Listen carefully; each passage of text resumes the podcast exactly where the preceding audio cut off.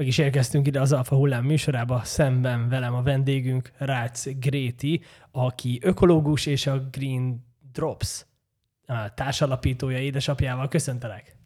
Sziasztok, köszönöm a meghívást. Az első kérdésem az lenne, hogy amikor én először láttam a bemutatkozó videótokat, az, az nagyon-nagyon megnyerő, teli volt novummal, meg azt láttam rajtad is, hogy te ebben nagyon benne élsz. Ez, ez az ökológiából jött ez a fajta szeretet, vagy, vagy a hobbikertészetből, vagy, vagy ennek a fúziójából? Uh-huh. Uh, még előjáróban nem ökológus, hanem biológus vagyok. Biológus vagy. Kicsit különbség.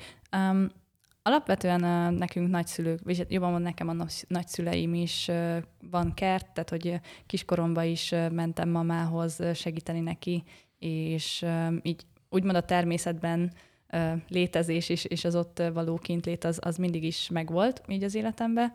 És voltam olyan táborokba, túratáborba, ahol, ahol szintén ez nagyon erősen kötődött így hozzám, Mm, illetve így tényleg a, a természetnek a folyamatai, a, a biológiai folyamatok az mindig is érdekelt, és így jött az is, hogy mondjuk biológia szakon végeztem az egyetemen, és alapvetően a hidroponikával pedig, pedig mint hobbiként találkoztam először. Az akvapónia itt Debrecenben eléggé berobbant, volt egy, egy úriember, egy ilyen talán 8 vagy 10 éve lehetett, ő kirakott egy videót, és utána nagyon elkezdtek róla cikkezni, és még egy ilyen kis közösség is köré nőtt, mert hogy nagyon-nagyon érdekes volt az a rendszer, hogy ugye a, a halak, ahogy a halak trágyáját ugye átvezeti a növényeken, és ott lényegében egy, egy zárt rendszeren keresztül ő megtermeli magának a halat, és még a növényeket is. I- igen, mi is, ha mondhatom, ez a videó inspirált minket is, tehát ö, otthon próbálkoztunk a családi háznál ö, különféle növényeknek, konyhakerti fűszernövényeknek a termesztésével, de nem volt hozzá megfelelő a, a körülmények, tehát rossz minőségű volt a talaj, ö, napi szinten azért foglalkozni kellett ezzel, gyomlálni kellett, kapálni kellett, és úgymond elveszítette a varázsát ez a hagyományos kertészkedés, hogyha így mondhatom, és ekkor találkoztunk mi is az akvakultúrának a, a, az egész világával, és a, a korábban említett videóval. Mm, megtetszett nekünk, és apával, vagy jobban mondva apának volt ez akkor így az első tényleg hobbija, hogy, hogy csináltunk egy kis halastavat, ott ugye voltak a halak, és mellé egy fóliás sátrat, ahol a halaknak a vizével öntöztük a növényeket, és nagyon szépen növekedtek a növények. Természetesen volt olyan is, hogy egy tavaszi vihar elvitte a fóliás sátrat, úgyhogy majd, hogy nem kezdhettük előről az egészet, de így láttuk, hogy, hogy vannak zöldségeink, amiket tudjuk, hogy milyen körülmények között termeltek, és, és tudjuk, hogy mi, kerül, mi került bele, tehát tényleg megvolt az az élmény, hogy ez a, ez a saját magunk által, kétkezi munkák által termelt növény. Miért kanyarodtatok el az akvapóniától? Mert hogy a ti rendszeretek az azért, azért alapjaiban más. Um, ugye amikor elkezdtük ezt a hobbi uh, otthoni kertészkedést, um, csináltunk is saját berendezést is, így főleg így saját felhasználásra, viszont uh, körülbelül egy olyan um, 5-6 éve pedig elkezdtünk már azon gondolkozni, hogy 5-6 évvel ezelőtt elkezdtünk azon gondolkozni, hogy hogy lehet ebből egy vállalkozást csinálni. Hogy lehet ezt más embereknek is megmutatni, átadni, és hogy tudják ők is hatékonyan használni. És ekkor láttuk azt a problémát, hogy egyrészt ahhoz, hogy egy akvapóniás rendszert lehessen működtetni, azért annak tényleg a, a halaknak is van egy nagyobb bekerülési költsége, illetve az, az egy azok élő lények, és foglalkozni kell velük, biztonsági, plusz biztonsági megoldásokat kell ahhoz tenni, hogy nem tudom, véletlenül jön egy áramszünet, akkor, hogyha a szivattyú leáll, akkor sajnos a halak nem bírják ki a vízbe oxigén nélkül. És azért nyáron ez tényleg egy olyan veszélyfokozat lehet, ami, hogyha nincs megfelelő biztonsági megoldás, akkor sajnos meg tudnak halni azok a halak.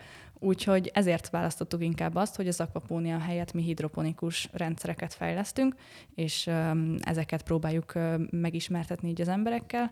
Ugye kettő között az a különbség, hogy A, a hidropóniánál nem a halak adják a, az ürüléket, úgymond a tápoldatot vagy a tápanyagot a növényeknek, hanem egy előre elkészített tápanyag készítményt adunk a vízhez, és innen ugyanolyan hatékonyan fel tudják venni a növények a, a tápanyagokat. Ezáltal kisebb a bekerülési költsége is a rendszernek, illetve um, egyszerűbb a, a működtetés, a használat is. Ti mértétek, hogy a, egyáltalán milyen növényeket lehet egy ilyen rendszerben telepíteni, vagyis neve, nevelni, termeszteni? Bocsánat. Igen. Um, főleg a, a leveles zöldségek, salátafélék, fűszernövények, de akár egy, egy kisebb növésű mm, koktélparadicsom, vagy eper, csili paprika, tehát hogy ezeket is, amit itt tényleg a hétköznapokban használunk, azokat is nagyon jól meg lehet termeszteni, de nagyon szeretik a, mondjuk az éttermek díszítésnek a különféle ehetővirágokat, akár az is nagyon jól meg tud benne nőni. Tehát tényleg mm, nagyon sokféle növény. Tehát, hogy mm, van olyan partnerünk, vagy olyan vásárlónk, aki dinnyét termeszt benne, vagy uborkát. Mm. Uh, annak ellenére, hogy azt gondolná először az ember, hogy hát azt fel kell futtatni, meg uh, annak külön állványzat kell, vagy valamilyen tartószerkezet, de, de az emberi leleményesség miatt ezt is így meg tudják oldani. Mm. Úgyhogy gyakorlatilag tényleg csak így a fantázia szabhat ennek határt, meg természetesen néhány biológiai megfelelőség, vagy, vagy körülmény. Um, de, de, de tényleg tehát, hogy is nagyon sokféle növényt lehet így termeszteni. És mi ennek a, a technológiája? Mert ti ugye egy novumot vezettetek be, ami, a, ami ugye azt állítja, hogy sokkal kevesebb fényre van szüksége, vagy sokkal kevesebb áramot használ fel, mert optimalizáltátok a növényeknek a, a, a fényhez való hozzájutását, illetve hogy 30%-kal több a hozam? Um, ugye maga a hidroponikus növénytermesztés az nem tudom, 30-40 éven azért már használják külföldön is, tehát hogy maga a termesztési technológiának nem mi vagyunk a, a feltalálói és a, az a tudói, minden tudói.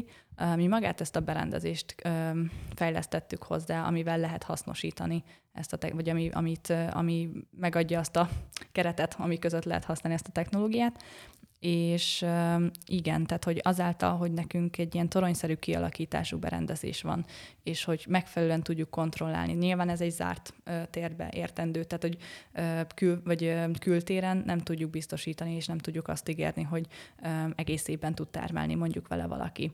Tehát, hogy ezt, ezt a 30%-kal hatékonyabb termelést, ezt akkor lehet biztosítani, hogyha valaki um, megfelelő hőmérsékletet tudja biztosítani, a megfelelő világítást, akár mesterséges fényekkel, ledekkel például, és, és így lehet ezt így mm, állítani, illetve azáltal, hogy ez a, a torony forog a, a saját tengelye körül, így mondjuk a korábbi négy oldali megvilágítás helyett kettőt vagy, vagy csak egyet kell használni, és ezzel valóban egyrészt a, beltéri növénytermesztésnek, a, a világításnak, a, a ledeknek van az egyik legnagyobb költsége, tehát ezt tudjuk ö, lefelezni, bár ennek ellenére ö, mondjuk, hogyha két panelt használunk, tehát hogy azt 0-24-be, tehát hogy folyamatosan világítanak ezek a panelek, mm, és így az energia költség az nem feltétlenül lesz mondjuk fele annyi is. Uh-huh. De hogyha már csak egy oldalról van világítva, akkor már akár azt is lehet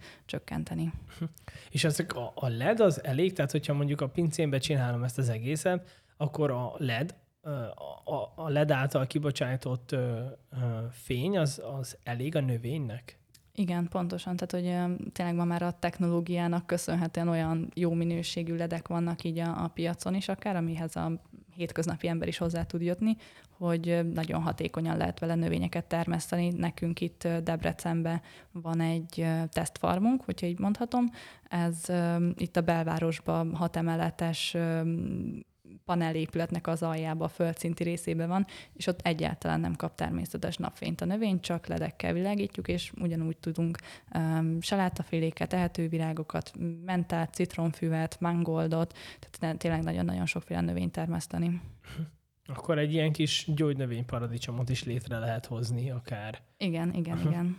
Amúgy nagyon érdekes ez, mert én először ezzel az egész vertikális mezőgazdasággal én Jacques Fresco által találkoztam, aki a Venus projektnek volt a kidolgozója, és ő mondta azt, hogy, hogy neki egy olyan városvíziója van, ahol ahol a várost körülveszik ilyen 50 vagy akár 100 emeletes épületek is, ahol teljes mértékben megvalósul ugye zárt rendszerbe ez a hidropónia, és, és az el tudná látni a, az adott közösségeket. Igen, tehát hogy ez, ez nem véletlen ez az elképzelés vagy vízió. Tehát a hidroponika azáltal, hogy nem használunk termőföldet, és nem síkban gondolkodunk, hanem vertikális, függőleges kialakításba, sokkal helytakarékosabb, és mm, nem vagyunk tényleg a, a termőföldhöz kötve teljesen simán elképzelhető az is, hogy egy metropolisba, a belvárosban van egy ilyen, nem tudom, egy pincébe vagy egy konténerbe egy ilyen termelőfarm, és az ott élőket akár automatikusan ki lehet szolgálni a, a online megrendelt zöldségekkel. Tehát, hogy mm, gondol egyet a, a nem tudom, ebédszünetben éppen ö, dolgozó családanya, és ebédszünetben megrendel ö, két fejsalátát, meg hozzá a megfelelő ö, fűszernövényeket, és vacsorára meg tudja csinálni ezt a családnak. Úgyhogy mondjuk ott van a, a, épülettől hozzá 50 méterre ez a termelőfarm. Igen, én azon gondolkodtam sokat, hogy ugye most elképesztően megugrott a zöldséggyümölcsöknek az ára, és főképpen ugye azoknak a zöldséggyümölcsöknek, amiket importálnunk kell. Nyilván azért, mert most ugye a szállítmányozás, a, illetve a raktározás is elképesztően megemelkedett, meg háromszorozódott az ára. Uh-huh. Sajnos ezt, ezt nagy mértékben be tudja folyásolni most ez a pandémiás helyzet is, Um, viszont, illetve azt is látni kell, hogy például egy, egy növény is uh, ugyanolyan élő dolog, és ahogy um, mondjuk learatják azt a növényt, leszedik azt a salátalevelet, folyamatosan veszíti a vitamin és tápanyag tartalmát. Tehát mondjuk egy C-vitamin három nap alatt teljesen le tud bomlani abban a növénybe. Most gondoljunk bele, hogyha mondjuk egy héten keresztül szállítják ezt a növényt, akkor, akkor mi mit teszünk meg, mennyi vitamin tartalma van még annak a növénynek. És ezért lenne tényleg nagyon fontos az, hogy minél közelebb történjen, minél lokálisabban történjen a növényeknek a, a termesztése, és akár gyökeresen szállítsuk el mondjuk a felvásárlóhoz, vagy a fogyasztóhoz ezeket a növényeket, és ezáltal tudnánk még úgymond maximalizálni a minőségét és, és a beltartalmi értékeket tartani. Mhm. Én úgy érzem amúgy, hogy igazából már technológia megvan arra, hogy majd, hogy nem a lakosság egy jelentős részét nagyon-nagyon jó minőségű étellel tudnánk kiszolgálni. És még így a szavaidból, ahogy kiveszem, még talán olcsóbb is lenne. Vannak erre számításaink, igen. Um, Úgyhogy amit mi most látunk, vannak olyan növények, amiket tényleg mm, piaci áron, vagy, vagy a, az áruházakban megvásárolható áron mi is tudnánk, vagy ez, az ebben az üzemben termelt ö, növényeket lehetne úgy értékesíteni ugyanazon az áruházi áron. Itt még most egyenlőre egy kicsit a, a az embereknek a fejébe kell ezt átállítani, úgymond. Sajnos így a, a hidroponikus növényekkel kapcsolatban még van egy, egy kis ellenérzet az embereknek a fejébe, hogy mm, sose látott ez földet, nem látott mondjuk napfényt, és ugye Magyarországon is mi nagyon jó helyzetben vagyunk ilyen szempontból, mert olyan jó minőségű talaj van itt is, hogy egy magot eldobunk, és gyakorlatilag abból biztos, hogy ott, ott valamilyen ehető növény lesz, hogyha olyan magot dobunk el, de sajnos azt is látjuk, hogy egyre rosszabbak a, a mezőgazdasági termőtalajak, egyre kiszámíthatatlanabb az időjárás is. Ugye a népesség növekedéssel párhuzamosan az embereknek valahol élniük kell. Tehát ugye óhatatlan az, hogy a mezőgazdasági területek urbanizálódjanak, és ezáltal nem biztos, hogy tudunk kellő mennyiségű és kellő minőségű élelmiszert biztosítani az embereknek.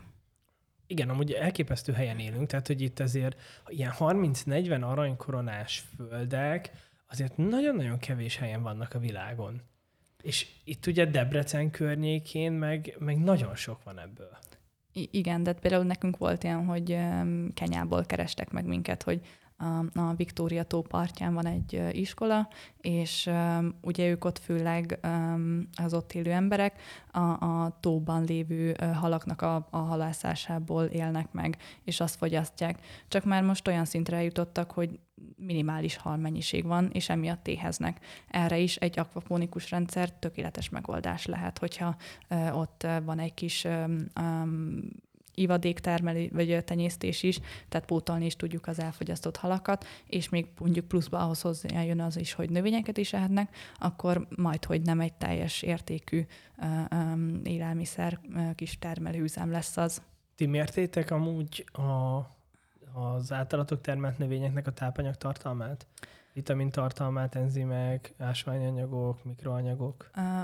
Mi kimondottan a vizitorma termesztésen nagyon sokáig foglalkoztunk, és annak a hatóanyag tartalmát vizsgáltuk be emiatt, és ott az jött ki eredményként, hogy a, a nálunk akvaponikus rendszerben termelt vizitorma és mondjuk egy szabadföldi őshonos folyópartján termesztett vízitormának a hatóanyag tartalma szinte ugyanaz. Tehát úgymond ugyanazokkal a, a jótékony hatásokkal rendelkezik mind a kettő. Hm. Honnan szerzitek, vagy, vagy mi az a táp oldat? Mert ugye annak is jönnie kell valahonnan. Az, az miből áll össze? Um, nekünk van egy holland tápoldat beszállító partnerünk. Uh, ugye, hogy ezt mondtam, ez egy előre elkészített uh, tápkészítmény, műtrágya is, hogyha mondhatjuk így, viszont az nagyon fontos, hogy ez, ez szerves anyagokból van előállítva, tehát um, különféle um, növénymaradékokat és, és uh, hasonló dolgokat ők fermentálnak, és gyakorlatilag ez a fermentlé az, ami, amit mi tápoldatként utána használunk.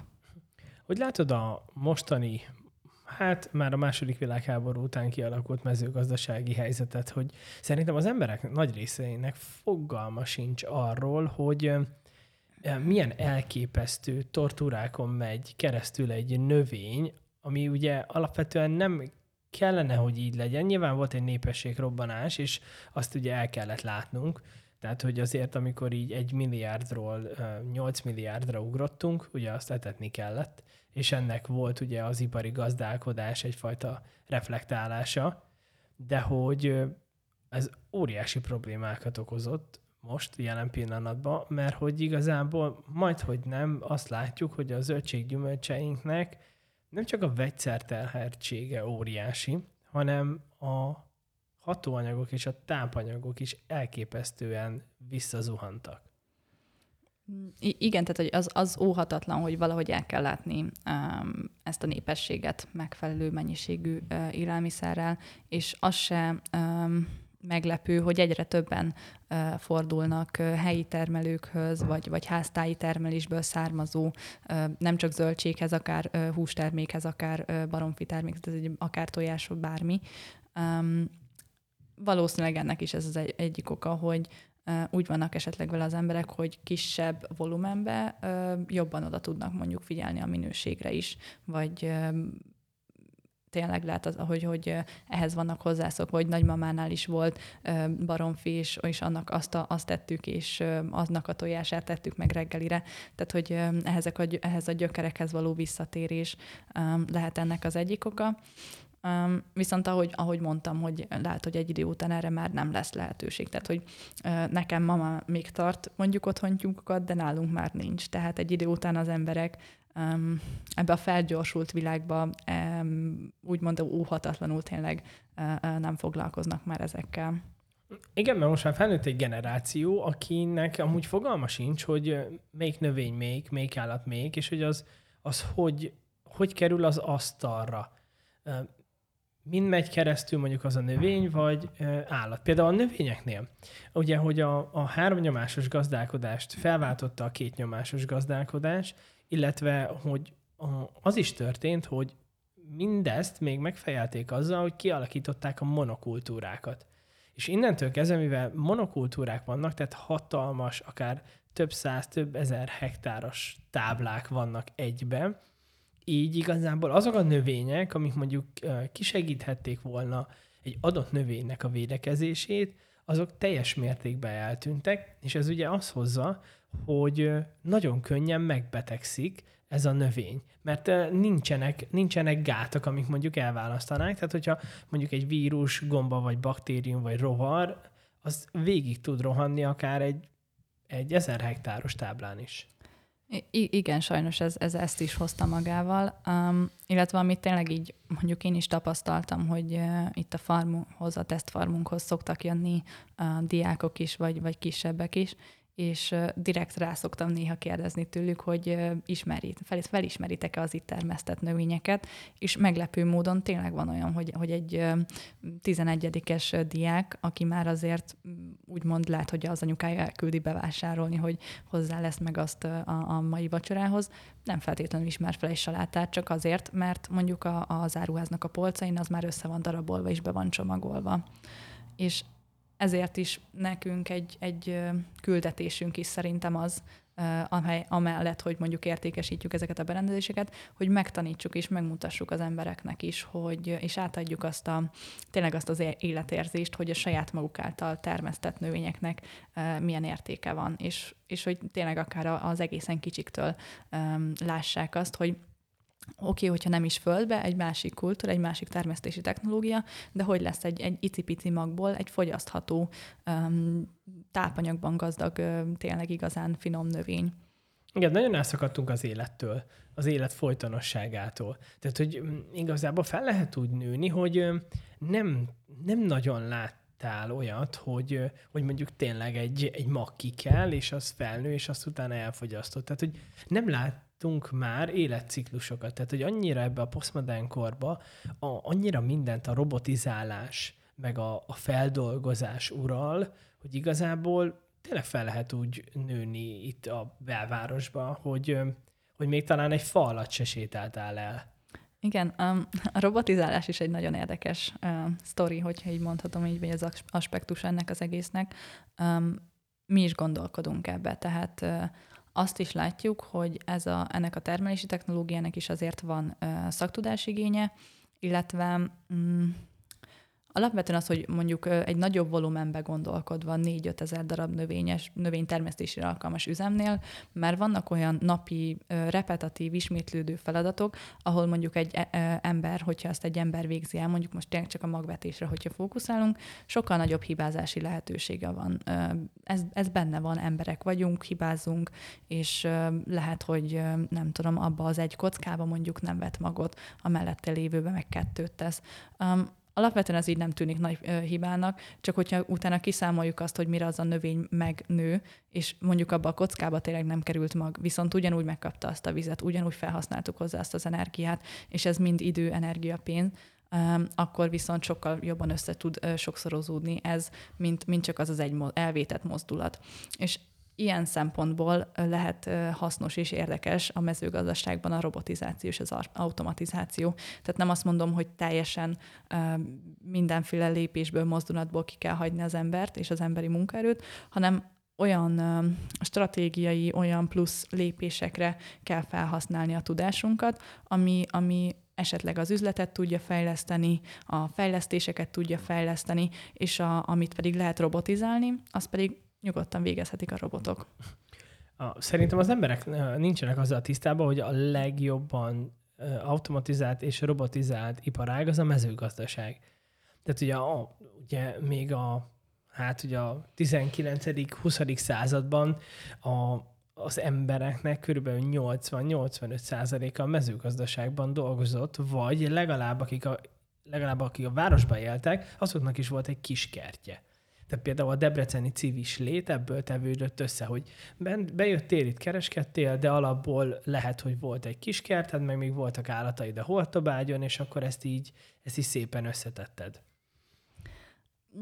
I- igen, tehát mondjuk, hogyha csak belegondolok, hogy nekem is anyáik mondták, hogy még mentek címerezni a, a kukoricaföldre, vagy hasonlók, tehát hogy mondjuk az diákmunkának, vagy mondjuk úgy, hogy diákmunkának teljesen bevett szokás volt még, még néhány évvel ezelőtt ma már szerintem, hogyha egy iskola szövetkezethez bemegyek, nem biztos, hogy ezt fogom választani, hanem nem tudom, inkább valamilyen adminisztratív dolgot, és, és egy irodába kényelmesen nyáron nem 40 fokban, nem egy légkondicionált helységbe vagyok.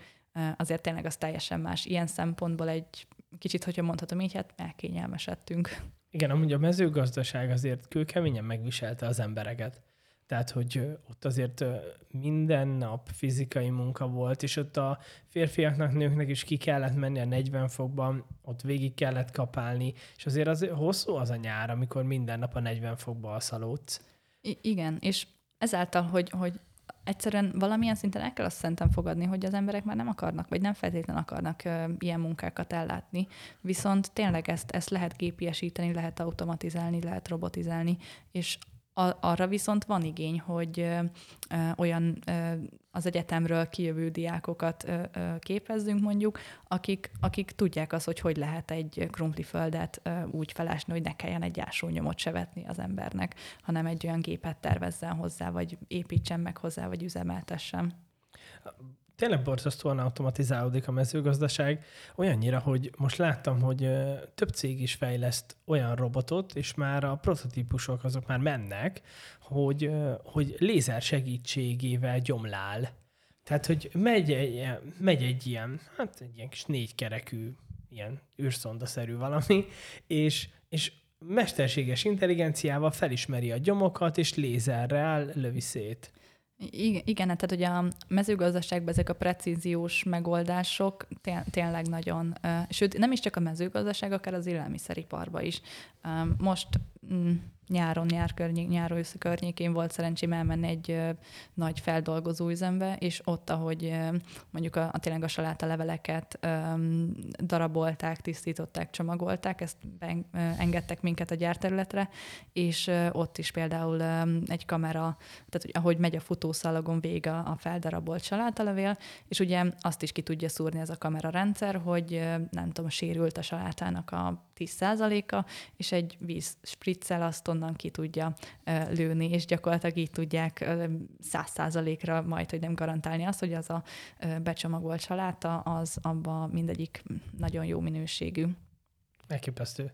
Hallottam, hogy a Hollandiában olyan rendszer van, és ezt láttam róla a videót, hogy például az epret már nem emberek szerik, hanem egy, egy robotizált rendszer, ami ugye van benne egy ilyen fotonérzékelő, és ahogy elmegy, akkor úgy vizsgálja az érettségét, hogy a pirosnak az árnyalatait nézi, és akkor van egy ilyen kis mancs, megfogja, leszedi, és már rakja is a szalagra.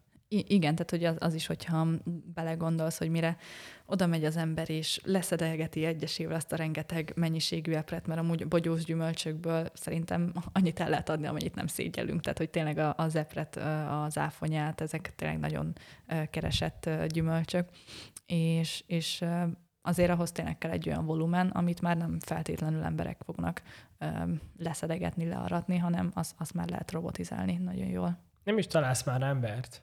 Tehát, hogy annyira nagyon nincs. Tehát, hogy ki, hol találsz olyat, akire azt mondod, mostani fiatalok, tök mindegy, hogy egyetemista, vagy szakmunkásba jött ki, vagy bármi, akinek azt mondod, hogy figyelj, jönni kéne kapálni. Tehát, hogy, és, de hát, hogy ez 20 éve még oké okay volt, de most nem találnál rá ember. Nem tudsz annyi pénzt adni, hogy valaki kimenjen a 30-35 fokba kapálni neked. Igen, sajnos igen. Tehát, hogy... Tehát úgy nem tudsz annyi pénzt adni, hogy ugye már akkor onnantól kezdve neked nem éri meg. Utána a piacra igen. nem tudod értékesíteni, mert olyan magas árat kéne elkérned érte. Igen, ez is benne van. Tehát, hogy ki lehet ezt is számolni, hogy milyen volumentől hány robot, hány embernek a munká óráját váltja ki, sokszor még akár lehet, hogy gyorsabban is tud dolgozni, mint, mint három-négy-öt ember. Tehát, de továbbra is én, én azt gondolom, hogy ettől függetlenül ez nem azt jelenti, hogy az embereknek nincs helye mondjuk úgymond a mezőgazdaságban, csak bizonyos szerepek így fel fognak hát cserélődni, vagy változni fognak, és um, ennek ellenére, tehát hogy egy robot nem tud ilyen szinten alkalmazkodni ezekhez a változásokhoz, viszont mi emberek nagyon rugalmasak lehetünk, és ezért kell szerintem minél nyitottabban járni a világot, és, és nézni a környezetünket, hogy mi az, amihez mi hozzá tudunk valamit tenni. És a ti rendszereteket hogy lehetne automatizálni? Láttatok már erre példát? Um, tehát onnantól kezdve, tehát, hogy ugye ez egy a vízhez ugye adunk egy tápoldatot. Nem mindegy, hogy mennyi tápoldatot adunk hozzá, ez növényfüggő, hőmérsékletfüggő, nagyon sok mi függő, de ezt is egy megfelelő automatizációval, szabályzással lehet adagolni. Tehát, hogy e, ez például egy, akkor ugye nem mindegy, hogy milyen környezeti hőmérséklet van, milyen vízhőmérséklet van, ezt is egy, egy ventilációval, egy légrendszerrel meg lehet oldani páratartalmat kell szabályozni, a pH értékét kell szabályozni a víznek, tehát hogy ezek olyan szabályzások, vezérlések, amiket már van is a piacon például ilyen, és, és tényleg mindenki akár egy kis saját kis rendszerének ki tudja ezt alakítani.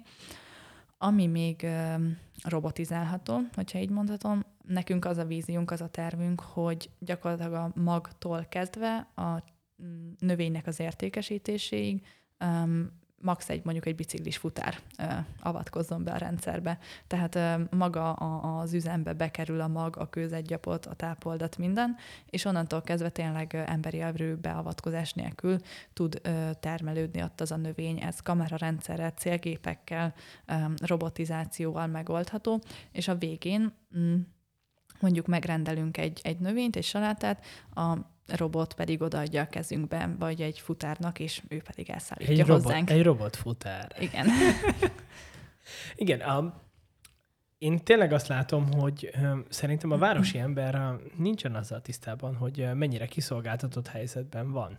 Tehát, hogy itt, hogyha mondjuk uh, kialakul egy nagyobb probléma, és megszűnik a táplálék ellátottság, akkor hát itt körülbelül három nap alatt kiürül a teljes tartalék, amit a város és környékén van.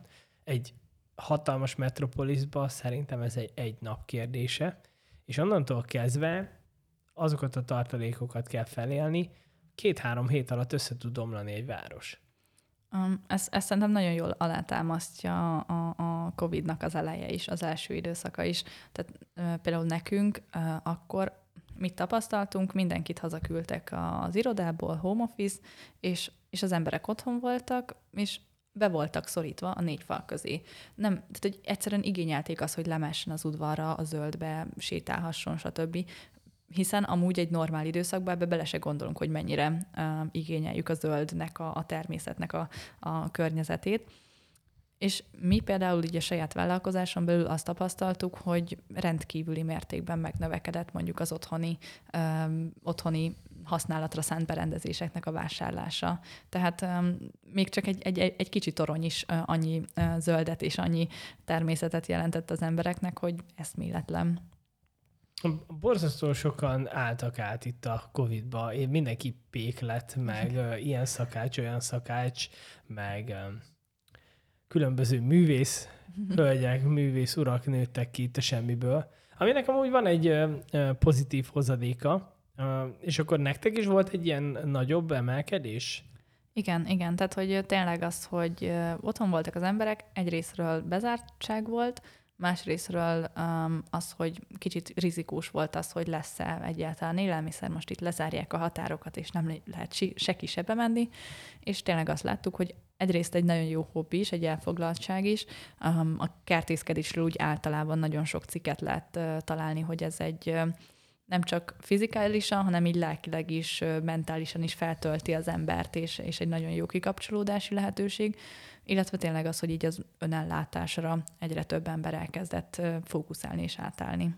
A Indiában vannak olyan kórházak, ahol azt csinálják, hogy nyilván a betegek megkapják a kezelést, de hogy őket nem, fektet, nem fektetik a beteget, hanem azt csinálják, hogy akik tudnak mozogni, de ugyanúgy kezelés alatt vannak, azok mennek, kertészkednek, fákat ültetnek, stb. És borzasztó jó hatással van rájuk, hogy mert hogy ugye az az alapelgondolás, hogy hogyha most nyilván tud valaki járni és tud menni, nyilván megkapja a kezelését, de hogy alapból miért feküdjön? Tehát, hogy annál rosszabb, mint hogy valaki fekszik tétlenül, az, az abszolút nem segít, és azt vették észre, hogy ez, ez még nagyon-nagyon-nagyon segít. I- igen, um, nekünk is van egy ilyen mm, tervünk, elképzelésünk, hogy még nem is feltétlenül a betegek, hanem mondjuk egy idős otthonákba, vagy egy nyugdíjas otthonba, ahol um, egyszerűen mondjuk csak gondoljunk bele egy, egy nyugdíjasnak a helyzetébe magunkat, egész évben, életünkben dolgoztunk, benne voltunk a taposómalomba, és, és folyamatosan úgymond igény volt és számított ránk valaki, és hirtelen um, már nyugdíjazták, uh, nem kell reggel nyolckora beérnie dolgozni, és, és hirtelen nagyon sok szabad ideje lett. És nagyon sokszor előfordul tényleg az, hogy emiatt a, a, amolyan depresszió alakulhat ki mondjuk az embereknél, vagy, vagy egy ö, idősebb embernél, és tényleg így akár a kertészkedés felé sem hiába fordul annyi idős ember, hiszen ez egy olyan elfoglaltság, amivel, amivel úgy érzik, hogy egy, egyrészt van rá szükség és igény, és teljesen ők a legboldogabb, amikor az unokának át lehet vinni a, a nagyon szép almát, gyümölcsöt, zöldségeket, és meg valamivel elfoglalják magukat. Én most ezt több ismerősi körbe látom, meg az én családom is, meg én is elkezdtem magas ágyást használni, és akkor na, nagyon érdekes, hogy, hogy így nem tudom, úgy, úgy, úgy bele tud ebbe igazából az ember szeretni, hogy van egy kis fűszernövénye, van egy kis ez, kis az, és ugye azzal is találkozik, lehet, hogy életében először, hogy hát mindig sikerül ám a termés. Hogy annyi faktor van, hogy nem érted, hogy most miért annyira kis fonnyat, amikor az áruházakból veszed ekkora paprikákat, amit meg otthon termelsz, az meg örülsz, hogyha ekkorára megnő egy.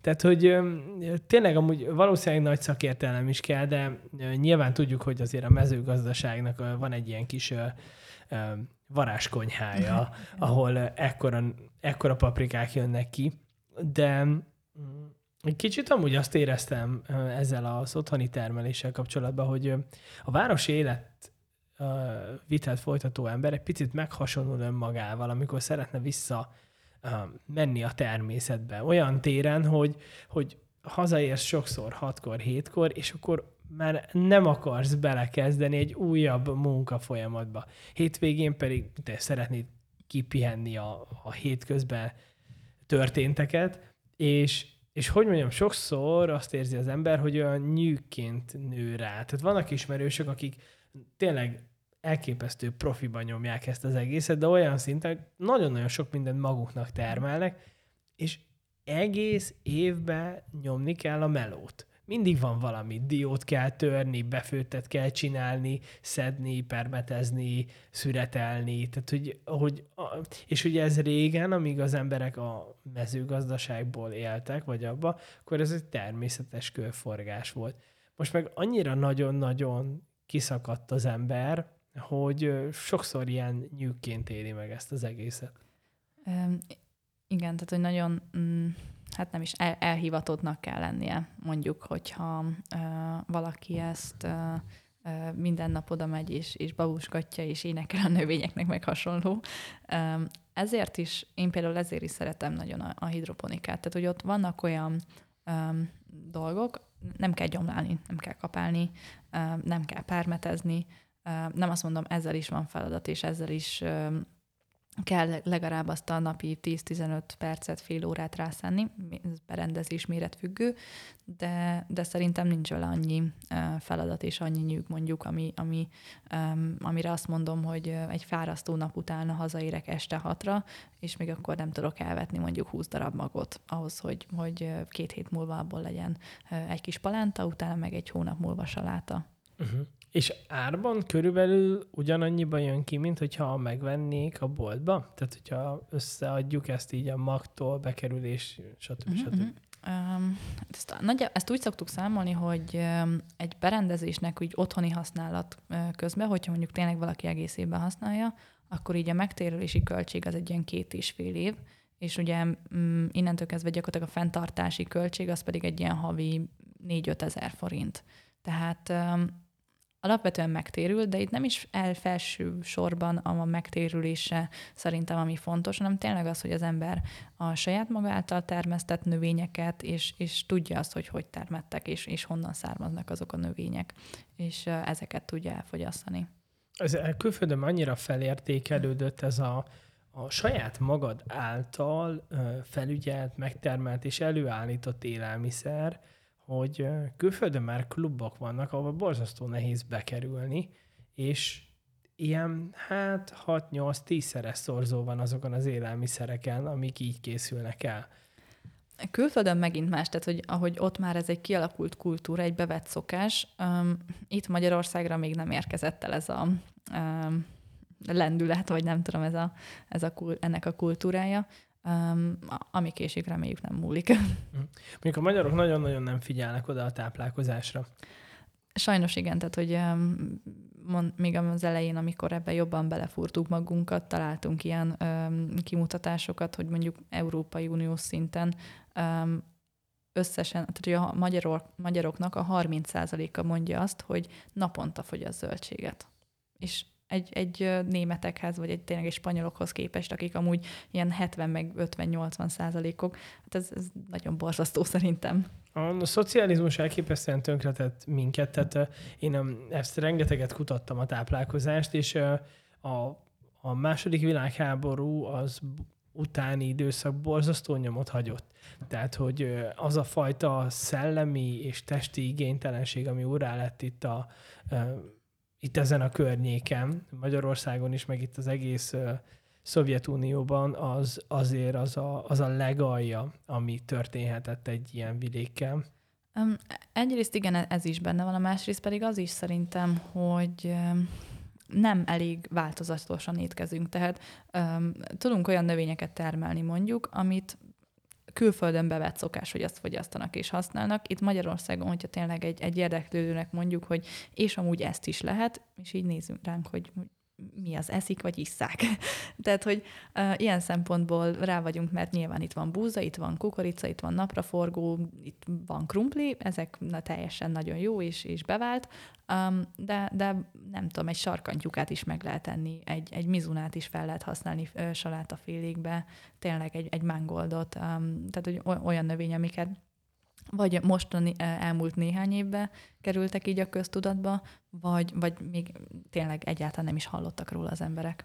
Igen, hát, hogyha a 90-es években az ember bement egy étterembe, akkor olyan, hogy saláta nem volt az étlapon. Tehát, hogy a saláta, az ez a, tudod, az a díszítés volt a rántott hús, meg a, meg a meg a krumpli mellett volt egy ilyen, egy ilyen Két ami, ami igen, igen, de az, de az, ugye az, az a saláta azért egy kicsikét már megfonyatott, mert hogy így vagy rárakták a rántott húst, vagy egy kicsi olaj ment rá, és igen, akkor ott, igen. de jelzés értékben ott volt. Hát pionírként mutatta, hogy eljön még az én időm, és amúgy eljött, mert hát most már ott járunk, hogy hogy vegán éttermek vannak, most már minden étteremben van saláta lap. Igen. Igen, de, de hogy sajnos vagy nem sajnos, ennek is így a, média hozta be, hogy, hogy mondjam, hogy, hogy diétázunk és legyünk fittek, meg stb. De szerintem nem csak azért fontos salátát fogyasztani, vagy zöldségeket fogyasztani, hanem tényleg az, hogy ez, ez, ennek hozzá kéne tartozni az étrendhez, mert vannak olyan ö, vitaminok, olyan tápanyagok, amik mondjuk sokkal nagyobb ö, tehát hogy sokkal nagyobb mértékben felvehetőek, vagy ö, nagyobb mértékben van jelen egy zöldségben, mint, mint egy másikba, vagy nem tudom, egy hústermékbe. Igen, igen. De amúgy szépen haladunk, ugye a magyarok inkább savanyúságokat fogyasztottak, meg befőtteket, ez volt ugye általánosságban, vagy ugye a nyári hónapokban pedig frissen ették, de ugye azért itt a paprika, paradicsom, uborka, szent háromság Igen. volt. Itt nem nagyon, nem nagyon mentünk más vidékekre. Igen, igen, igen, igen. Tőlünk is nagyon sokat kérdezik, hogy jó le tudok ezzel ilyen ekkora fejem méretű paradicsomot termeszteni. Hát mondom, amúgy alapvetően lehet, csak nyilván ahhoz kell egy kis plusz kialakítás, hogy azt fel lehessen valahogy, valahova futtatni, olyan fény kell neki, olyan tápoldat kell neki, tehát nem kizárható, de egyszerűbb mondjuk egy kisebb növési koktél paradicsomot megtermelni. Annak is van ugyanolyan jó íze, meg lehet, hogy nem egy fejjel méretű, vagy öklön méretű paradicsom lesz, hanem öt darab kicsi, de majd, hogy nem úgy az vagyunk. De elképesztő, amúgy nem tudom, hogy hogy csinálják ezek a... Mert ugye most a, a legnagyobb probléma az élelmiszer előállításban, hogy például a zöldséggyümölcsöknél beltartalmat nem néznek, tehát a minőségi összetevő az, az általában ugye a gyümölcs mérete, színe és külleme. Így osztályozzák. Tehát, hogy szó sincs arról, hogy milyen a vegyszerterheltsége, és hogy milyen uh, vitaminok vannak benne, ásványanyagok, milyen, milyen mennyiségben, tehát erről nem szól a fáma, és hogy tényleg jönnek ezek a gyönyörű paradicsomok, meg almák, amikor az ember magának csinálja, meg ilyen nem tudom, hogy hogy lehet ilyen geometriai gyönyört elérni, mert hogy általában az, hogy a sajátodra ránézel, és hát elég nehéz megállapítani, hogy az paradicsom. Ízre amúgy elképesztően más lesz. Tehát, hogy az a nagyon durva, hogy az iparilag előállított zöldségek, gyümölcsök, vagy akár húsok is, merőbben eltérnek attól, amit mondjuk ténylegesen maga megtermel az ember.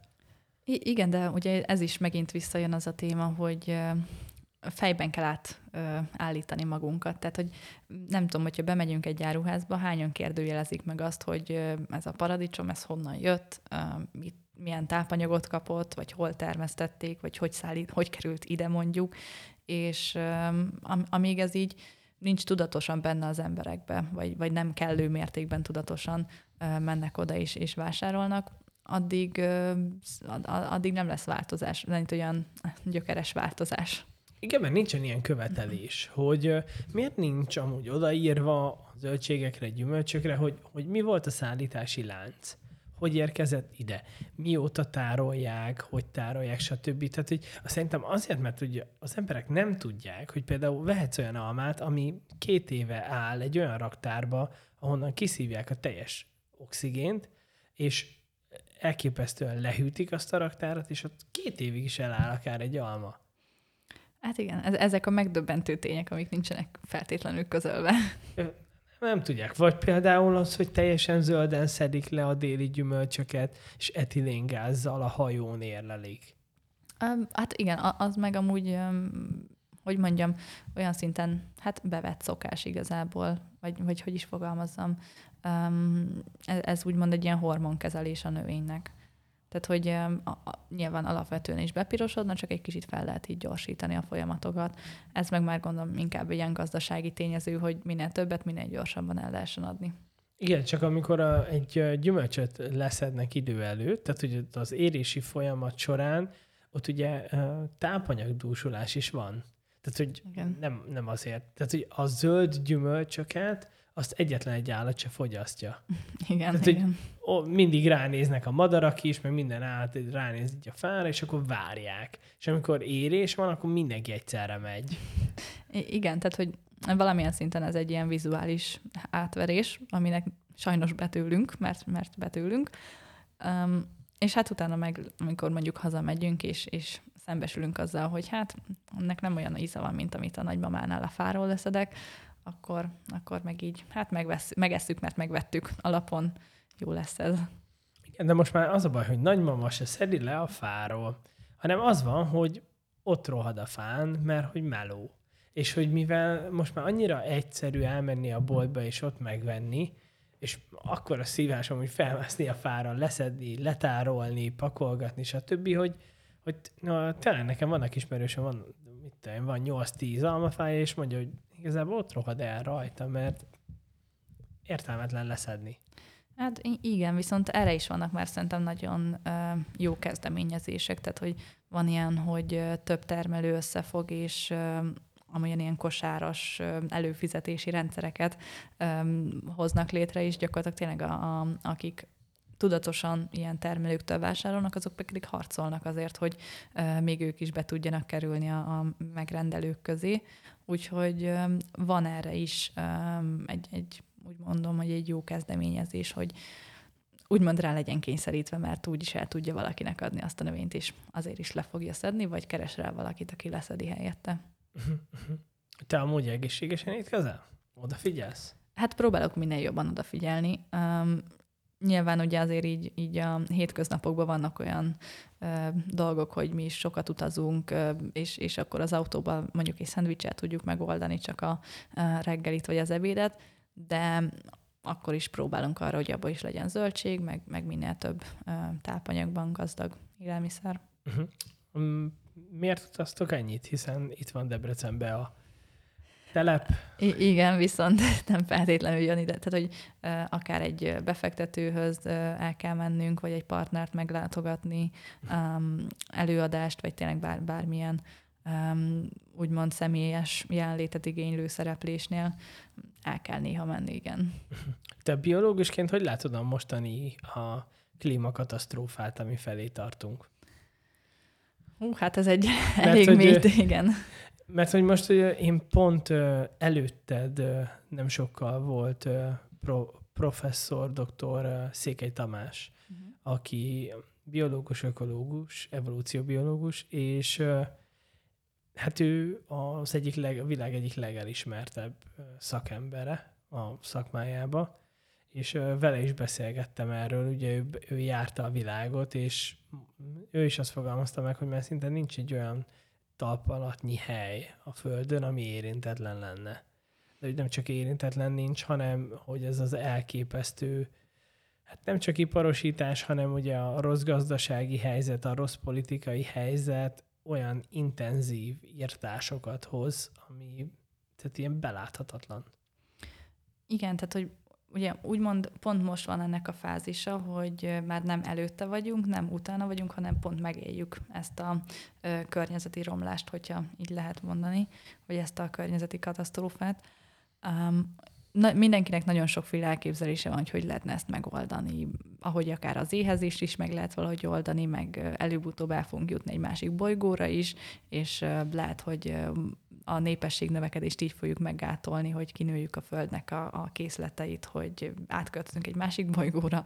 Úgyhogy tényleg nagyon sok van, amelyik már validált ötlet, és, és tényleg van létjogosultsága, van, ami még csak vízió és elképzelés.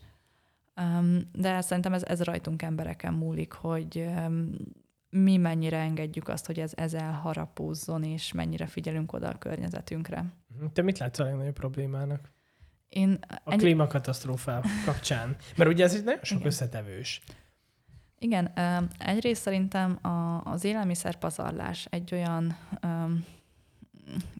hát hogy mondjam, egy olyan probléma, amit egy minimális odafigyeléssel is amúgy nagyon csökkenteni lehetne. Tehát van erre is olyan megoldás, hogy, hogy az éttermekben már előre elkészített élelmiszereket még tovább tudják értékesíteni, mert amúgy lehet, hogy aznap reggel csinálták, de nincs amúgy semmi baja, és még mondjuk valaki azt vacsorára meg tudja enni, csak mondjuk az étterem nem tudta eladni, mert nem volt olyan forgalma aznap. Tehát, hogy ezek tényleg olyan minimális, kis apró odafigyelés, vagy olyan dolgok, amit, ami, amit lehet, hogy nem tűnik egy nagy dolognak, de tényleg globálisan van egy olyan jelentősége, amivel lehet ezeket a problémákat csökkenteni. Az Egyesült Államokban négy, szaty, négy bevásárol szatyorból egy az kuka. Igen, és akár, hogyha csak otthon Az nézünk, nagyon sok. Hát igen. Tehát, hogyha csak otthon megnézzük mondjuk a szemetesünket, hogy, hogy miket dobálunk ki. Tehát, hogy azt is lehetne a, szerintem simán a felét, ha nem többet komposztálni és ez is egy olyan minimális dolog, hogy csak két-háromféle két, kukát kell otthon tenni. Az egyikbe a, a szerves hulladékokat teszem, az egyikbe a műanyagot, a harmadikba meg a vegyeset. És ez is csak egy olyan dolog, hogy egy kicsit jobban odafigyelünk rá. Hát ez nincsen benne a kultúránkban.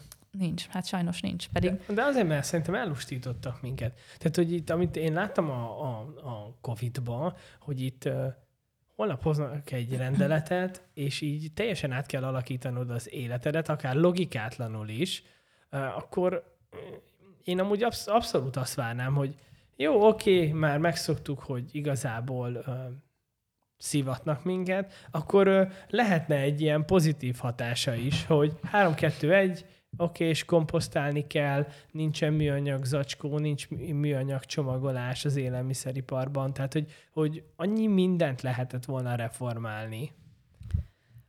Igen, pont uh, még a Covid-nak az elején azt hiszem pont még akkor nekem ilyen online oktatás volt az egyetemen, és volt egy ökológia tárgyam, és ott az egyik házi dolgozatnál a COVID ökológiai szemléletét készítettem, és voltak ilyen képek, hogy mondjuk olyan országban, vagy olyan városokban, akár egy Kínában, hogyha belegondolunk, a COVID miatt egyszerűen um, nem volt olyan nagy smog például. Tehát, hogy ezt ki lehetett mutatni számadatokkal, és volt egy kép, hogy kinéztél az ablakon, egy évvel ezelőtt ott még szürke köd volt, és nem láttad a szomszédos épületet, most a Covid alatt meg lehetett látni, mert egyszerűen nem mentek ki az emberek, nem volt közlekedés, nem volt hajóközlekedés, nem volt annyi autó, az utakon, és teljesen más volt a levegő is, mondjuk.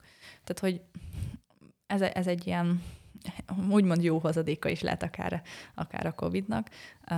Persze egy idő után biztos, hogy vissza fog állni a rendes kerékvágás, ha már ha nevezhetjük rendesnek, de ezek olyan, olyan kicsit ilyen szemfelnyitó hozadékai ennek szerintem. Viszont azt is láttuk, vagy olyan képeket is láttunk, hogy most már nem műanyag palackok úszkálnak mondjuk az óceánok felszínén, hanem szájmaszkok és gumikesztyűk. Tehát um, sajnos tényleg megint oda tudok kiukadni, hogy emberileg kell változnunk, és nem azt mondani, hogy eldobjuk azt a használt szájmaszkot, hanem mondjuk a szemetesbe dobjuk, egy, lehet két méterrel arrébb kell sétálnunk, de, de meg arrébb sétálunk. De amúgy hiába, ha dobod a szemetesbe, mert ugye nagyon sok nyugati társadalom úgy oldja meg a szemét problémáját, hogy eladja harmadik világországának, akik mondjuk eladja egy szigetnek. A szigetre odaszállítják, és ott áll, vagy, vagy esetleg oda se szállítja, hanem beviszi az Atlanti óceán közepére, és ott kiengedi. Tehát, hogy, hiá, tehát, hogy érted, itt hiába uh, gyűjtöd itt szelektíven, például amiket szelektíven gyűjtünk, az a baj, hogy annyira komplex műanyagok, hogy szerintem 80%-ában az ugyanúgy megy a kukába. Nem lehet újra hasznosítani. Igen, gyártási oldalról is oda kell egy kicsit jobban figyelni arra, hogy vagy e, ezzel a környezetudatos szemlélettel kell odafigyelni, hogy mondjuk milyen csomagolóanyagot választunk, nem tudom, ennek a plazma tévének, ha már újat kell venni, akkor legalább ne pluszba szemetet termeljünk, hanem legyen lebomló, vagy, vagy legyen, nem tudom, újrahasznosítható valamilyen módon az a csomagolás. Um, és, és tényleg, hogy ne az legyen, hogy um, még hogyha valaki rá is szánja az időt és szelektíven gyűjti, akkor annak legyen is értelme, ne csak uh, úgymond feleslegesen. Igen, amúgy ezek alapvetően apróságok lennének, csak olyan erőteljes a multiknak a lobbia, hogy uh, nyilván egy, egy, egy amikor a nagy befektető cégekkel és a multikkal az az egyetlen egy probléma, hogy ők csak számokba gondolkodnak. Nekik nulla, egy van, kördiagramok vannak, felfelé ívelő, lefelé ívelő átlagok vannak, tehát hogy, hogy ők teljesen kilúgoztak mindenfajta empátiát, érzelmet, kilúgozták magát az életet, és ők csak számokat látnak. Tehát, hogy amikor, egy, amikor emberek egy hatalmas befektetési cégnél, mondjuk a Blackwater-nél egy döntést hoz, vagy egy multinacionális cégnél döntés hoz, lehet, ahogy ugye az elején fogalmaztam, életében nem sétált el egy fa alatt. Tehát, hogy ő ott van New Yorkban, a 20. emeleten, és neki az a célja, hogy az a cég még többet ki tudjon sajtolni. Sajnos lehet tényleg, hogy nem biztos, hogy az az adott ember, aki abba a döntési székbe ül, nem látja napi szinten mondjuk ezeket, bár ezen is elég meglepő, mert biztos, hogy ő is tapasztalja azt, hogy drágább a, a zöldségesnél a, a gyümölcs, vagy stb. Viszont szerintem meg pont nekünk így felnövekvő generációnak, meg kimondottan így a, azoknak a vállalkozásoknak, akik valami innovatív újdonságot öm, hoznak. Nekünk egy, egyik ilyen feladatunk az, hogy biztos van egy olyan megoldás, amire nem gondoltunk még, és a profitot, meg a környezettudatosságot egy um, hajóba uh, tudjuk ültetni, és ők közösen tudnak tovább haladni. Tehát, hogy szerintem lehet, hogy ez egy túl naív és vizionárius elképzelés, de szerintem lehetnek, lehet ilyen megoldásokat találni. Lehet, hogy egy kicsit tényleg változni kell, át kell alakítani már megszokott, bevett szokásokat és rendszereket, de előbb-utóbb lehet, hogy rá leszünk ezekre kényszerítve. Amúgy annyira egyszerű lenne, én rengeteget gondolkodtam, hogy például az élelmiszeripart hogy lehetne átformálni. Hát például a csomagolásokat majd, hogy nem szinte teljesen el lehetne tüntetni, ahogy ugye több ezer éven keresztül se voltak, hanem volt a piac. Oda mentél, hazavitted, és kész. És vászon, vászonba, üvegbe beleraktad, örökkel, hát vászontáskákat örökölni lehet. És mm. elég volt egy vászontáska, vagy két vászontáska 30 évig. Nem, nem is kell amúgy messzire menni, mert itt Debrecenben is van csomagolásmentes bolt. Tehát, Volt is itt. Uh, tehát, hogy igen, hogy egyre jobban kerül ez vissza a köztudatba, vagy már most egy egyes multiáruháznál is a zöldség osztályra mondjuk ki van rakva a vászontáska, vagy, vagy a pékáruknál olyan kis táska, amivel bele lehet tenni szembe mondjuk a, a nylon zacskóval, amit hazaviszel, jó esetben útközben nem szakad ki, és akkor még talán egyszer újra is lehet használni, míg amúgy mondjuk egy vászontáskát pedig tényleg, ahogy mondtad, addig, amíg nem tudom, szét nem foszlik és szét nem bomlik, addig lehet használni. Itt Magyarországon amúgy nem tudom miért, ilyen siralmas a piackultúra, de azért, mert én nem tudom, hogy miért van ez így? Szerintem ez egy ilyen rossz szokás. Ez még megmaradt a, a régi tradicionális háztartásokból, hogy amíg ugye otthon voltak a nők, akkor a piacra reggel mentek, reggel bevásároltak, és akkor úgy készítették el a reggelit, az ebédet vagy a vacsorát. És a Magyarországon a piacok egyig vagy kettőig vannak.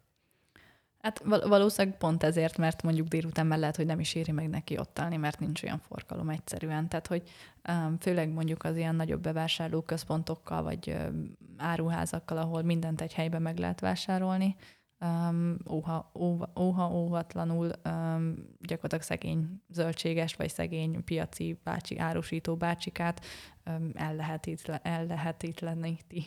Igen, de hogy alapvetően ugye az is baj, hogy, hogy nem tudtak alkalmazkodni az új városi rendszerhez. Tehát, hogy tehát most hiába nyit ki ő reggel ötkor vagy hatkor, biztos, hogy lesz nyugdíjas forgalma, de hogy alapvetően a, a városi lakosság mondjuk 80%-át nem tudja elérni, és azért fog, tehát hogy például azért választom én is mondjuk a szupermarketet ezzel szembe, mert hogy egyszerűen elérhetetlen az, hogy én most munkaidőben kimenjek a piacra, és akkor ott megvásároljak, ha bár szeretném, de, de annyira körülményes végig menni ezen az egészen, meg nem, nem, nem is tudok, hiszen zárva van. Igen, um, itt jöhet még be tényleg ez az online vásárlásnak a hozadéka, hogy ugyan valóban azt is mondjuk autóval szállítják ki, vagy valamilyen gépjárművel, tehát biztos, hogy lesz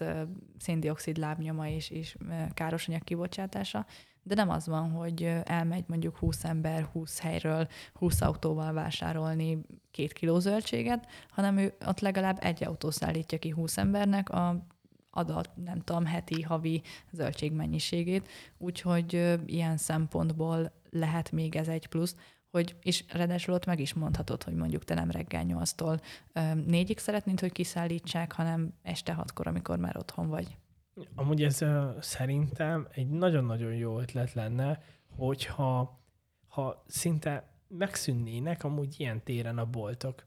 Azért, mert hogy az szürreális, hogy mit ide jön a Tesco, lebetonoz mindent, ráadásul Magyarországon megtette azt itt Debrecenben, hogy belvárosban van Tesco.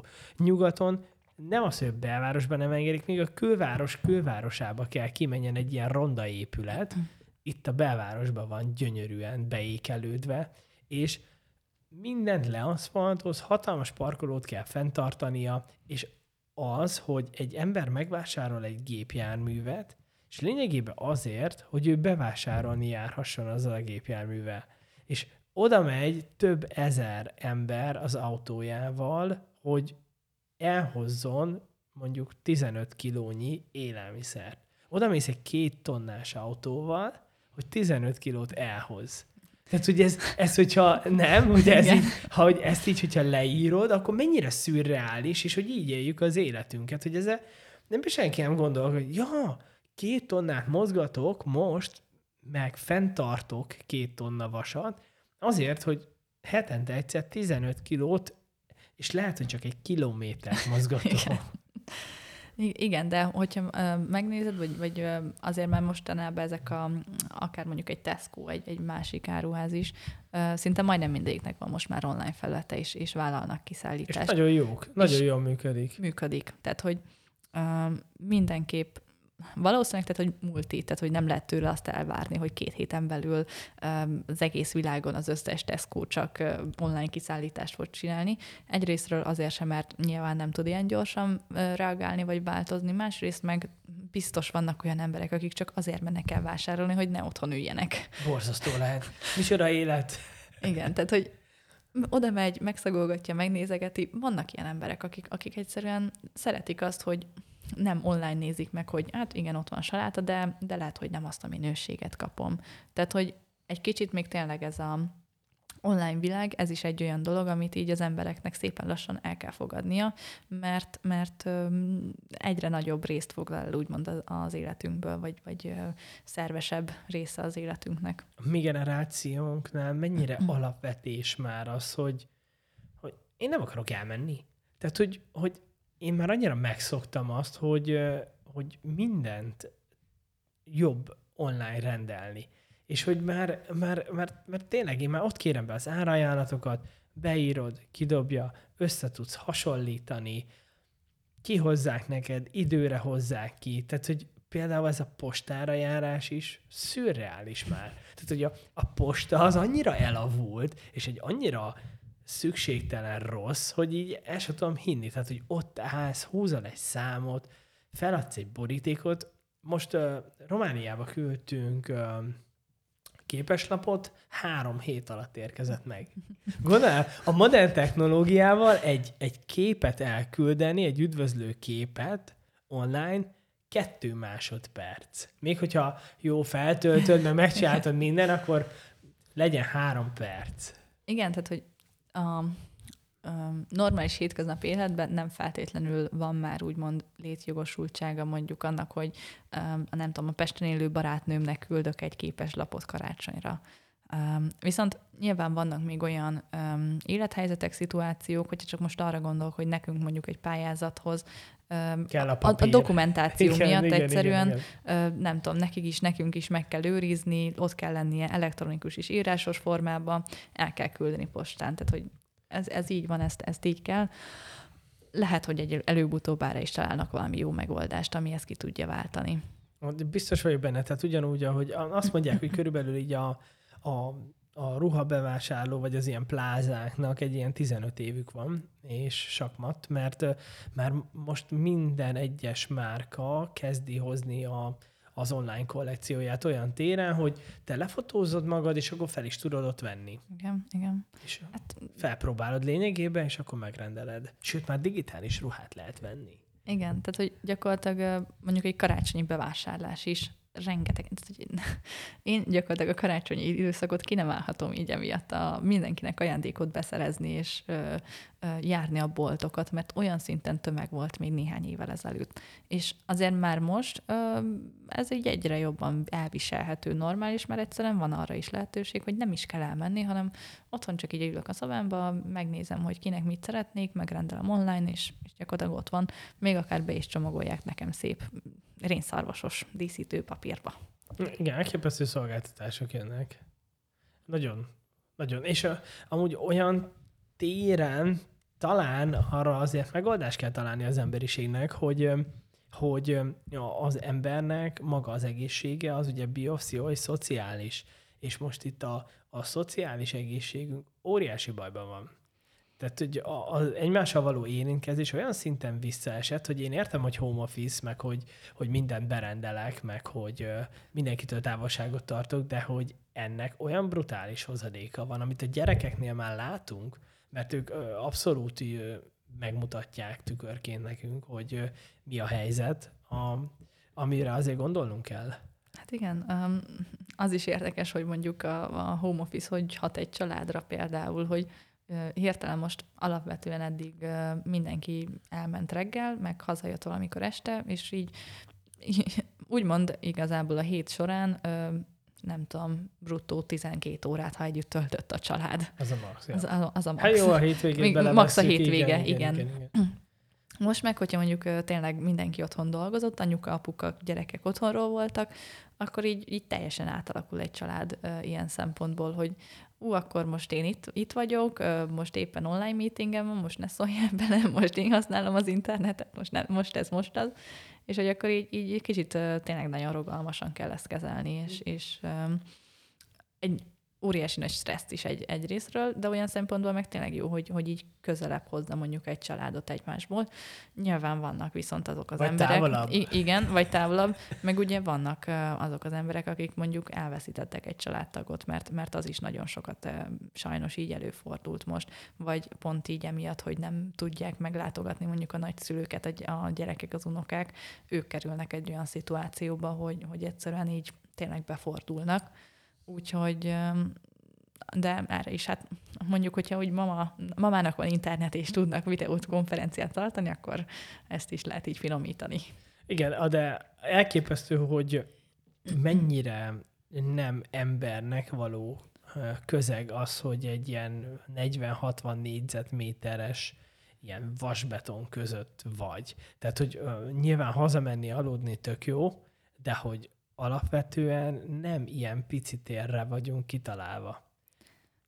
Tényleg, tehát hogy a, a napfényre szükségünk van, a, a friss levegőre nem hiába mondják, hogy menjek ki napközben is legalább egy sétájával, még hogyha irodába dolgozol, akkor is uh, lépcsőzzél le is menjek ki az udvarra egy fél órára, egy tíz percre, amennyit lehet, um, mert egyszerűen szüksége van rá az embernek lelkileg, mentálisan, mindenféleképpen.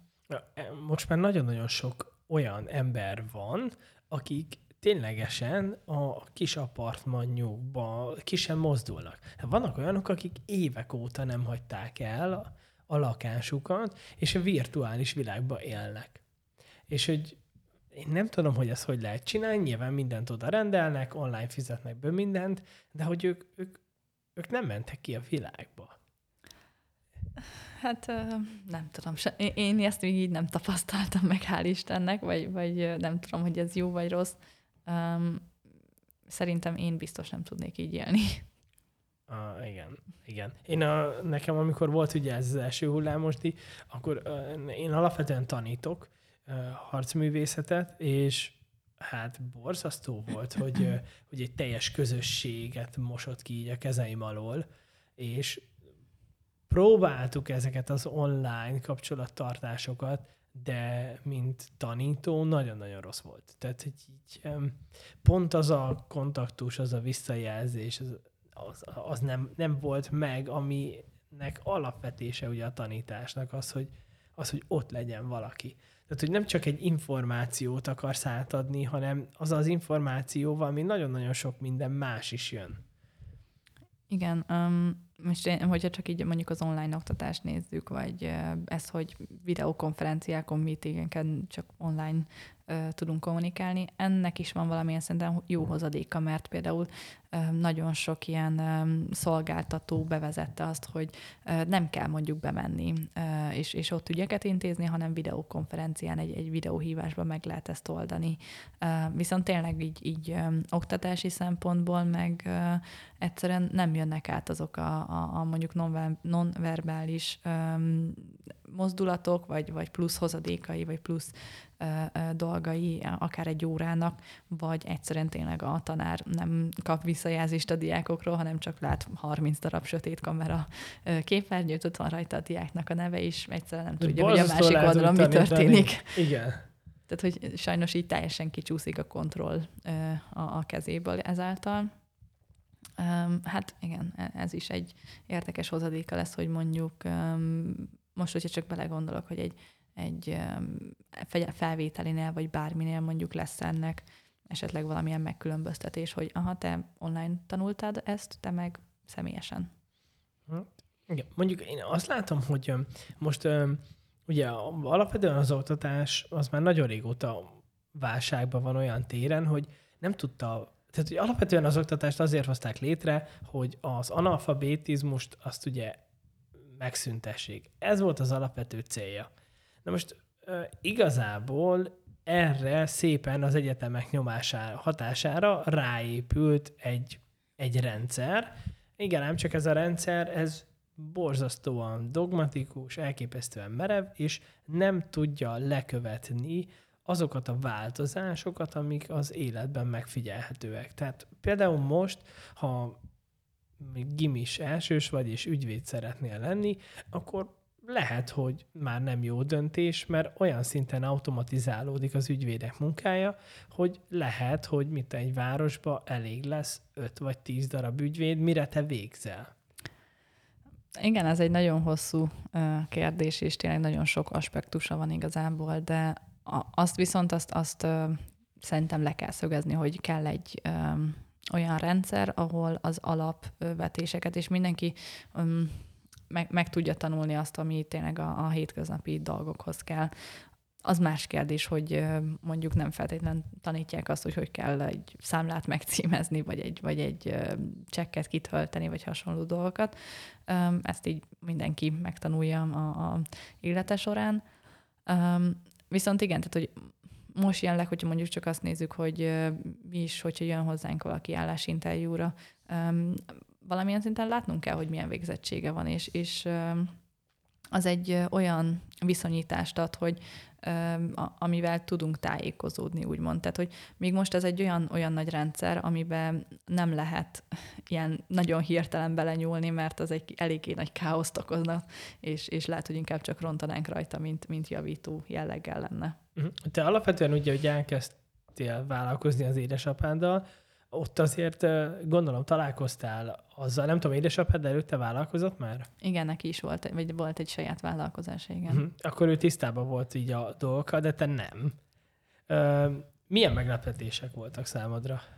Hú, hát um, gyakorlatilag napi szinten tanulok uh, könyvelés technikái dolgokat, uh, akár csak az, hogy az emberekkel hogy kell foglalkozni, nyilván az ilyen menedzsment, projektvezetési dolgokat, tehát hogy alapvetően nekem üzleti végzettségem, tapasztalatom egyáltalán nem volt semmi. Tehát, hogy tényleg a, a úgymond a nulláról kellett mindent így megtanulni, és, és folyamatosan tanulok ezekbe bele akár egy tárgyalástechnika, akár egy, egy beszédtechnika, hogy hogy, le, hogy kell kommunikálni az emberekkel, pénzügyi stratégiát vagy üzleti tervet hogy kell ki felépíteni és megtervezni.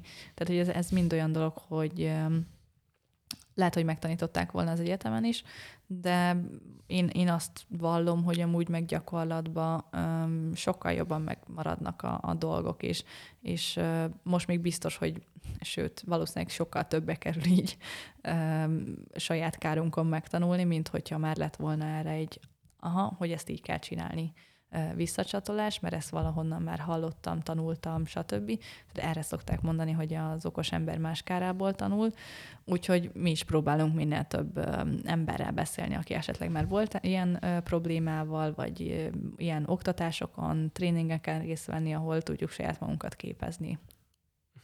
Én, nekem most, szűnt, most szűnik meg a cégem, a Covid első pörtelek, egy fitness volt, és Fú, hát nekem ezek a vállalkozási dolgok nekem is szürreálisak voltak, hogy annyira túlszabályzott a magyar rendszer, hogyha te első vállalkozós vagy, és még hogyha vannak, akik segítenek is, annyi szabályzás van, hogy, hogy annyi mindenbe kell otthon lenni, hogy olyan mértékű stressz ez, ami, ami szerintem mondjuk egy tök jó oktatás, vagy egy olyan rendszer, ami mondjuk a kezdővállalkozósokat tudná segíteni, az elképesztő sokat megkönnyíthetne.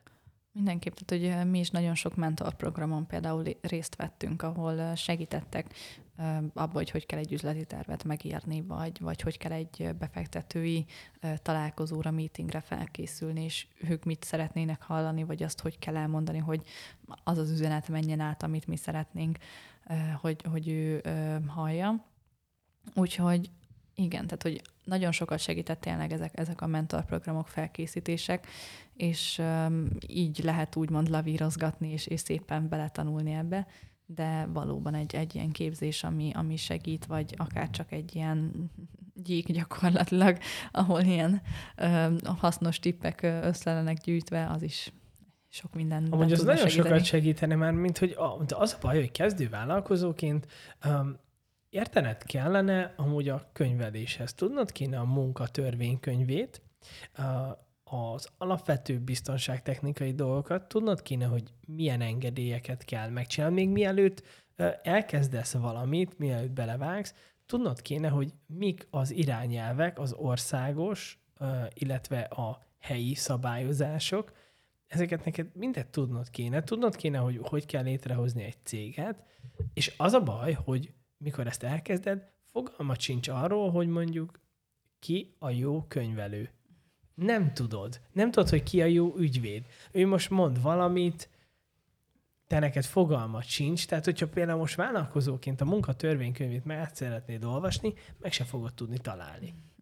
I- igen, um, nekünk úgymond startup vállalkozásként, így, hogy vannak befektetőink, akik ezekbe már jártasak, meg van mellettünk még másik 300 akárhány cégük, um, így, igazából tudnak ezekbe segíteni. Tehát, hogy ilyen szempontból a mai világban, hogyha valaki szeretne indítani egy saját vállalkozást, az egy tényleg tök jó dolog, hogyha egy olyan tapasztalt üzletember nem feltétlenül kell, hogy pénzt is adjon neki, vagy anyagi támogatást, hanem tényleg az a szakmai tudása, az a kapcsolati tőkéje egy olyan lökés lehet, egy olyan biztos alap lehet, amivel, amivel nagyon sok pénzt és nagyon sok időt meg lehetne mondjuk spórolni. Az megfizethetetlen. Tehát, hogy én azt mondom, és hogy ezért lennének jók olyan mentorprogramok, ahol mondjuk sikeres vállalkozókat, én, én tanultam kint Új-Zélandon, ott úgy csinálták, hogy hetente egyszer hívtak sikeres embereket, és összehívták az egész iskolát, mindenkinek kötelező volt menni, és ezek az emberek előadtak és akkor legalább már volt egy kapcsolatot, kérdéseket lehetett feltenni olyan emberekkel, akik valami nagy céget építettek fel, vagy valami nagy dolgot elértek. És ez minden héten ment, és ott az emberek megszokták azt, hogy, hogy nagyjából van egy irányelvük, hogy, hogy merre menjenek a kérdéseikkel. Látják, hogy látják azokat a struktúrákat, hogy hogy kell felépíteni valamit, hogy lehet sikerre vinni. Mert Magyarországon azért megy tönkre a vállalkozások nagy része, mert az emberek képtelenek olyan stratégiákat, meg üzleti terveket kialakítani, meg felmérni az adott környezetet, ahol, ahol reális visszajelzést kapnának nagyjából legalább tólig, hogy, hogy mi várható az adott piaci szegmensben. Egyébként már most néhány éve, ha jól tudom, működik az egyetemeken egy ilyen rendszer, amit rendesen tanóraként, tanóraként fel lehet venni kreditért, és hárman, négyen barátok, ismerősök összefogtok, és felveszitek, és egy úgymond képzeletbeli vállalkozást lehet létrehozni, és uh, ugyanúgy mondjuk a tanárok fél évkor um, ezek a mérföldkövek vannak, és arra kapsz úgymond fél évkor uh, vizsgatágyra jegyet, hogy, hogy elérted-e azokat a mérföldköveket. Tehát tényleg um, egy, egy igazi vállalkozást tudsz modellezni, úgymond, Úgyhogy ez egy, egy, tényleg egy nagyon jó dolog, hogy akár már egyetemistaként nem csak azt, hogy a vállalkozásban milyen fel, napi, heti, éves feladatok vannak, hanem egyáltalán az, hogy mondjuk hogy keresel ahhoz csapattársakat, hogy ezt valaki veled együtt közösen meg tud csinálni. Említetted, hogy ti startup cég vagytok, ez mit jelent? Um, maga egy a startupnak a, hát hogy mondjam, fogalma elég sokféle van. Mi leginkább azt valljuk, és azzal tudunk azonosulni, hogy ez egy olyan ötletből indult vállalkozás, amiben nagyon nagy és exponenciális fejlődési lehetőség van. Ehhez kell az, hogy nemzetközileg tudjon ugyanolyan versenyképes legyen, mint akár mondjuk itt Magyarországon, és skálázható legyen az az adott termék vagy szolgáltatás, amivel ő foglalkozik. Úgyhogy mi minden termékünket, minden szolgáltatásunkat szeretnénk így kialakítani, hogy, hogy, hogy ez skálázható legyen, és tényleg nemzetközileg is megállja a helyét. És hogy találtak rátok? Um, volt, amikor, tehát ugye, amikor már hobbikárténzként foglalkoztunk, de már motoszkált a fejünkbe egy üzleti elgondolás, egy vállalkozásnak az ötlete, akkor itt a Debreceni Egyetemnek a, a gazdasági tudományi karján indult egy klub, ez a Devi klub, és um, itt pont igazából ilyen üzleti ötletből indult üzleti potenciál rendelkező vállalkozásokat kerestek, be lehetett mutatkozni, el lehetett mondani, hogy mi hogy gondoljuk, és akkor ilyen eszmecseréket lehet folytat, lehetett folytatni. És ennek volt egy versenye is az év végén, és az, az első befektetőnk az gyakorlatilag itt találkozott velünk, ő is benne volt a zsűriben ennek a versenynek, és utána ő felkarolt minket, és másik befektetőt is segített bevonzani, és velük tudtunk vállalkozást alapítani, és utána pedig már bekerültünk ebbe a mm, vérkeringésbe, és, és tudtunk fejlődni. Uh-huh. És most hogy látod így a, a céget? Tehát, hogy azok, ami vízióitok voltak, azt ö, ö, az hozza, túlszárnyalta, vagy még alul van? Hát az eddigi kitűzött mérföldköveinket, azokat teljesítjük. Még azt is tudom mondani, hogy, hogy túl is teljesítettük, de nagyon ambíciózus és, és nagy terveink, elképzeléseink vannak, úgyhogy így a következő években se fogunk unatkozni. Aha. Mik, a, mik az ambíciók, ha lehet erről beszélni? Uh-huh. Hát most mindenképp egy ilyen um, automatizált, robotizált üzemet szeretnénk létrehozni, és, és ezt nem csak um, egy, tehát hogy tényleg több embernek is több helyen létrehozni és értékesíteni ezeket, és akár nemzetközileg is, sőt, nemzetközileg is, tehát hogy ez lenne így a, a hosszú távú cél és természetesen nem csak azt akarjuk, hogy mondjuk az embereknek az jöjjön le, hogy ez egy, ez egy műanyag kaspó, amit mi csak odadunk nekik, és csinálj vele, amit akarsz, hanem mi szeretnénk ehhez egy olyan támogatási rendszert, egy oktatást kiépíteni, amivel ténylegesen meg tudjuk őket tanítani, hogy hogy kell használni ezt a rendszert. Uh-huh. Akkor, hogy egy ilyen edukáció is lenne a igen, csomag része. Igen, igen, igen. Van blogotok, néztem a weblapot. Igen, blogunk is van, YouTube-on is van nagyon sok ilyen tippek, trükkök című videók, amivel, amivel próbáljuk segíteni a, a tényleg a magvetéstől kezdve a tápoldatozáson át a, a mindent is. Úgyhogy van, vannak ilyenek, de nyilván, tehát, hogy ez, ez sem lehet így mindent videókba átadni. Akkor terveztek ilyen workshopokat is esetleg azoknak, uh, akiknek? Igen, egyrészt vannak ilyen farmlátogatások is, ahol személyesen el lehet jönni. Um, ez most februárban is lesz, február elején, um, ahova szeretettel várunk mindenkit, minden érdeklődőt. Um, ezt így nagyjából egy fél éve indítottuk el, és már most hál' Istennek sikerült oda jutni, hogy um, gyakorlatilag fizetett hirdetés nélkül uh, pár hét alatt betelik a, a létszám, és, és sajnos azt kell mondanunk, hogy te már most nem tudsz eljönni, csak majd a következőre. Um, úgyhogy nagyon érdeklődnek az emberek így, így, így a technológiai iránt, és tényleg a, a, a családanyukától kezdve az étterem tulajdonoson át a, a egyéni vállalkozó mezőgazdasági termelőn, a nyug, nyugdíjas bácsika, aki szeretne csak úgy otthon kikapcsolódásként kertészkedni, tehát tényleg nagyon színes a skála és az érdeklődők köre. És így zárószóként hol lehet benneteket megtalálni, hogy lehet benneteket elérni, kapcsolatot létesíteni veletek? Most jelenleg két weboldal működik, a, akár a greendropsfarm.com vagy a rotovar.com. Itt lehet megnézni a berendezéseinket, ahogy említetted a blogokat, gyakran ismételt kérdések vannak, de akár a Facebookon is, a Greendrops oldalon, vagy Instagramon is a Greendrops Farm oldalon meg lehet minket találni. Nagyon köszönöm, hogy itt voltál. Hát nagyon sok érdekességgel ismertettél meg minket. Én remélem, hogy az innovációk, amiket mondtál, a a robotizálás és a nemzetközi piacra való kijutás az hamarosan tető alá fog kerülni. És köszönöm szépen a beszélgetést. Én is köszönöm. Szia! Szia!